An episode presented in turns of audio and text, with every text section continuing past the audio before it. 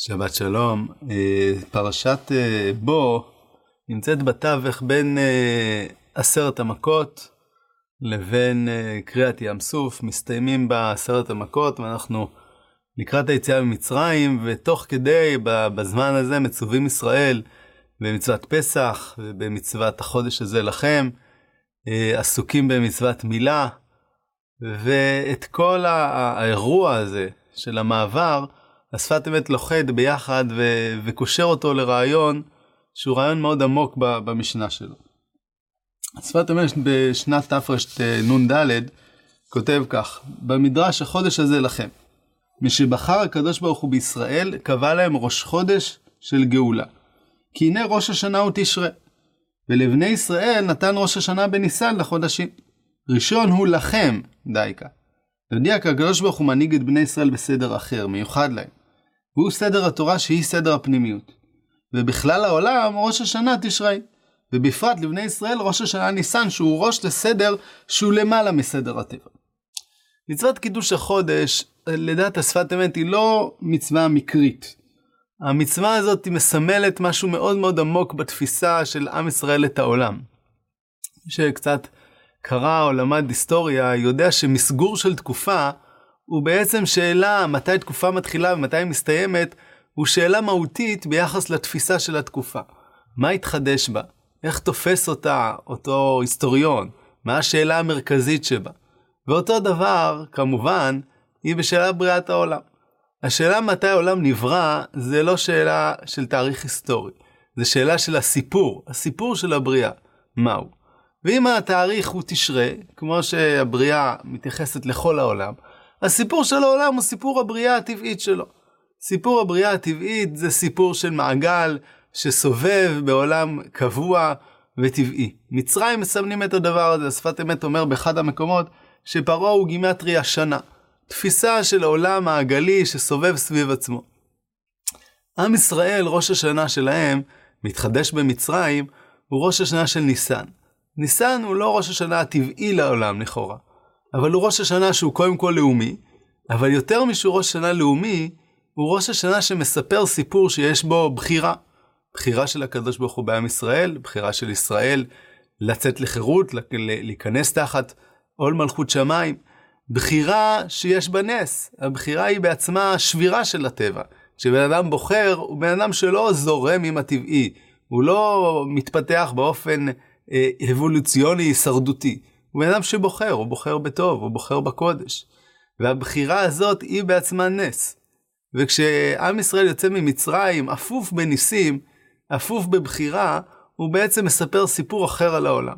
וראש השנה של ניסן, הוא מצביע על זה שיש בעולם יותר מאשר המעגל הטבעי, יש סיפור עמוק יותר. כך אה, אה, אומר השפת אמת, כמו שקראנו, זהו סדר התורה שהיא סדר הפנימיות. יש נסיבתיות פנימית ובחירה בתוך המציאות. השפת אמת ממשיך ומסביר כך את האב האמינא של חז"ל, אה, שהתורה תיפתח במצווה של בחודש הזה לכם. אומר השפת אמת בתרמ"א, והפסוק החודש הזה לכם וחכמים הגידו, כי היה צריך להתחיל התורה מכאן. העניין הוא כי בני ישראל זכו להמשיך דרך חדש בעולם, מן עולם עליון, והוא דרך הניסים והנפלאות שמיוחד רק לבני ישראל, והטבע לאומות.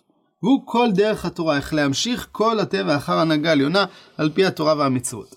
שאלת מאיפה מתחיל התורה, מתחילה התורה, האם היא מתחילה מסיפור מעשה בראשית, או מסיפור של החודש הזה לכם, הוא מבטא מתח מאוד מאוד עמוק בשאלה מה הסיפור הגדול.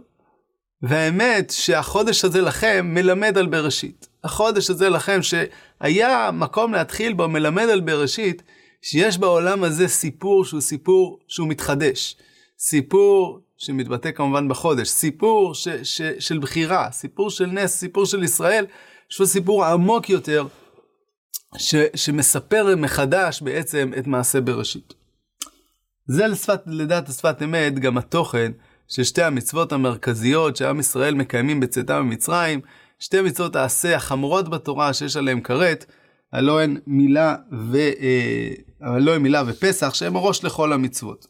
השפת אמת בתרנ"ב כותב, בעניין, מצווה, בעניין מצוות קורבן פסח שהקדים הכתוב החודש הזה לכם, כי מילה ופסח הם שתי מצוות עשה החמורים שחייבים עליהם כרת, והם מצוות הראשונות שהקדימו לכל התורה והמצוות. ומילה היא אות בגוף להסיר העורלה, ובזה נתקן הגוף להיות כלי לקבל הקדושה, לצאת ממאסר הטבע. וכמו כן, על ידי הקרבת פסח, הוסר העורלה והגשמיות. בכלל העולם שהוא תחת הזמן. וביציאת מצרים יצאו בני ישראל מחיובה דכוך ויומזלה, וזכו למה שאמרו אין מזל לישראל.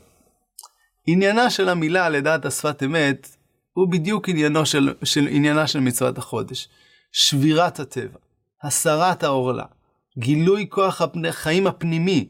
אנחנו מביטים בעולם, מביטים בעורלה, אנחנו מביטים באיזושהי קליפה חיצונית שנדמה לנו שהיא חיה מעצמה, אבל בעצם כוח החיים נמצא מתחתיה, כוח החיים נמצא בנפש, כוח החיים נמצא ב- ב- באדם שבוחר, שמתקרב לקדוש ברוך הוא. זה הכוח של מצוות העורלה, מצוות המילה. ומצוות פסח מבטאת את אותו דבר במובן הלאומי. מצוות פסח מבטאת את, את השבירה של הטבע, את היציאה מהמסגרות, את האפשרות לשנות, את האפשרות לבחור, את האפשרות ללכת ממ"ט שערי טומאה, שמבטאים באמת את הקליפה הכי חיצונה והכי גשמית של העולם, למתן תורה, שכל המעשה בראשית, כמו שאמרו חז"ל, ממתין ועומד למתן תורה. המדרש הזה מבטא באופן עמוק ונפלא את זה שהבריאה כולה, גם אם זה לא מסופר בסדר הכרונולוגי הזה, כולה מחכה שיחשף, תיחשף נקודת העומק שבה.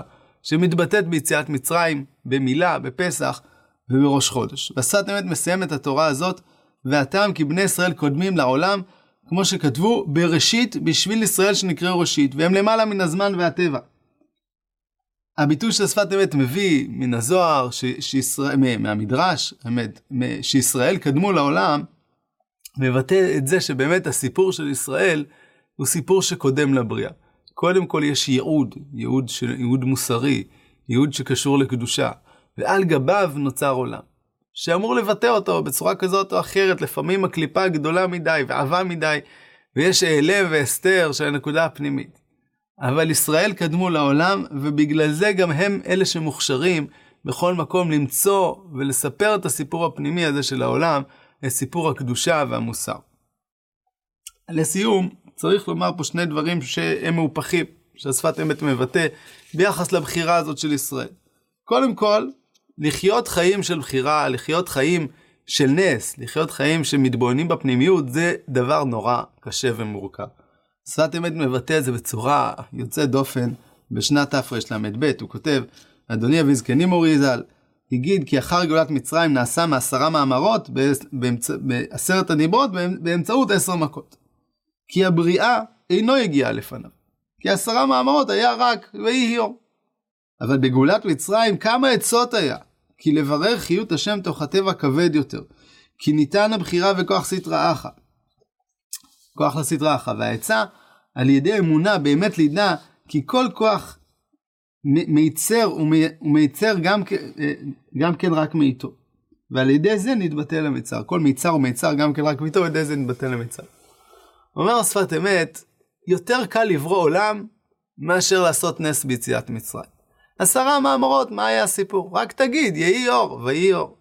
אבל להבין שהעולם הזה, הנברא, הוא עולם שבתוכו יש פנימיות של קודש, זאת משימה נורא נורא מורכבת, כביכול גם לקדוש ברוך הוא שצריך לעשות עשר מכות, וקריאת ים סוף, והכל כדי שעם ישראל, כדי שהעולם כולו יגלה שהסיפור הוא סיפור של פנימיות. וכמו שאנחנו ראינו כבר בשפת אמת בעבר, זאת הנקודה, ש...